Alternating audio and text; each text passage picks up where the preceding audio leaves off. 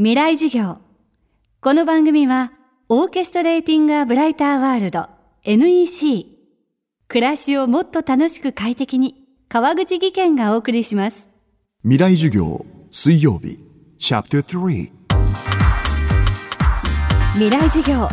今週の講師は鍼灸師の岩下博樹さん。重い病気や障害を抱える子どもたちに特化したクリニック小茂根鍼灸院を東京の板橋区に構え主に針や加圧トレーニングを用いたリハビリテーションを行っていますそんな岩下さんが治療の現場でつながった仲間たちと2014年から始めた取り組みがハンドスタンプアートプロジェクト病気や障害を抱える子どもたちの手形や足形を集めて一枚の大きな絵を描こうその絵を2020年の東京パラリンピックで飾ろうというこの取り組みは賛同の輪が広がりこれまでに1万以上の手形が集まっています。ともすればその数だけに注目をしてしまいがちですが実はその一つ一つに大きな物語があると岩下さんは話します。未来授業3時間目。テーマは自己表現と成功体験。まあ、本当に最初は楽しく手形をして絵ができて感動できればいいかなっていうぐらいだったと思うんですけれども触れ合うにつれて一人一人その症状も違ったり一人一人抱えてることも違ったり一家族ずつ思いも違ったりとかっていうのをより身近に感じるというかそういう中でやっぱりもっとこの子たちをフォーカスを当てたいなっていう気持ちは強まってきましたね。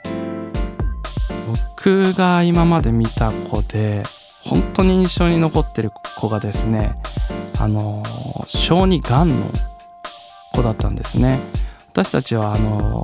一昨年にですねハンドスタンプキャラバンといいまして音楽を通じて子どもたちを少し楽しんでもらえたらなっていうのでキャラバンをしながら手形を集めてきたんですけれどもそこで出会った子なんですけれども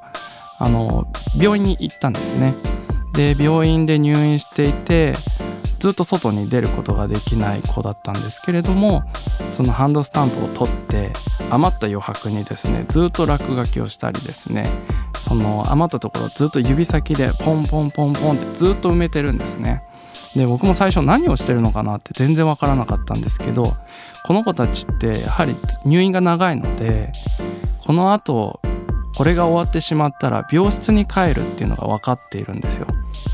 で病室っていうのはそんなに楽しいところではなかったりとかする中でみんなとたまに与えられた楽しい機会だったんだと思うんですね。なのでそれが終わるのが嫌で手形が終わった後もずっと余白を本当にもう手形が分かなくなっちゃうんじゃないかっていうぐらい余白をこうずっと埋めてる子がいたんですね。その子たちってすごい僕の中では印象的ででも帰る時に笑顔で帰ってくれたりとかあのそれがもう僕らやっててよかったなって思いましたもう本当に僕らなんかよりも自分のことを分かっていて自問自答をたくさんしていてすごい大人で人にも優しくてそういう子たちがやっぱり唯一自分たちが子供に戻って遊べる場所はねあるとすごくいいのかなと。でその子たちが部屋から出る時に友達に向かって「バイバイ」ってみんな言わないんですね。僕らだったら「バイバイまたね」とかって言って帰っちゃうんですけどその子たちっていうのは出てく時にみんなに「頑張ってね」って言って出てくんですよ。それがなんか僕はもう衝撃であ本当に毎日頑張っているんだなってすごい感じましたね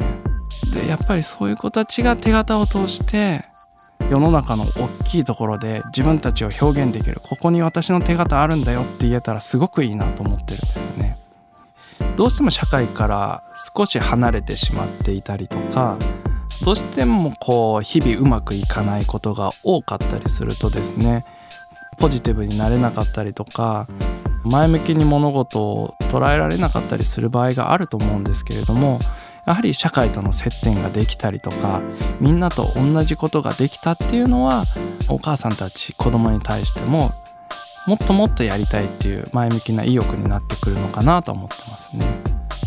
多くの方々がですね自分の肛門を押した後にですねうちこのハンドスタンプアートを押してこうやって楽しかったからどうって勧めてくれたりとかやっぱりその本当に本質を組んでくれる方がたくさんいるので一緒にチャレンジしようよっていうのを参加した方からつないでいただいているのがすごく多いので私たちとしてもすごく嬉しいなと。未来授業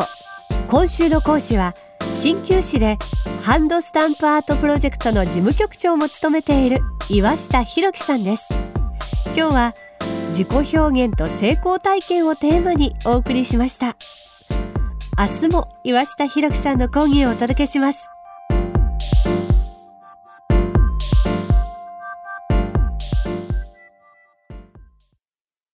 川口技研。階段での転落。大きな怪我につながるので怖いですよね。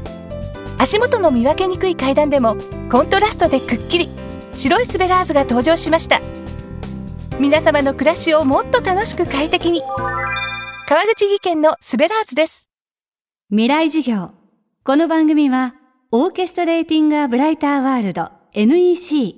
暮らしをもっと楽しく快適に川口技研がお送りしました。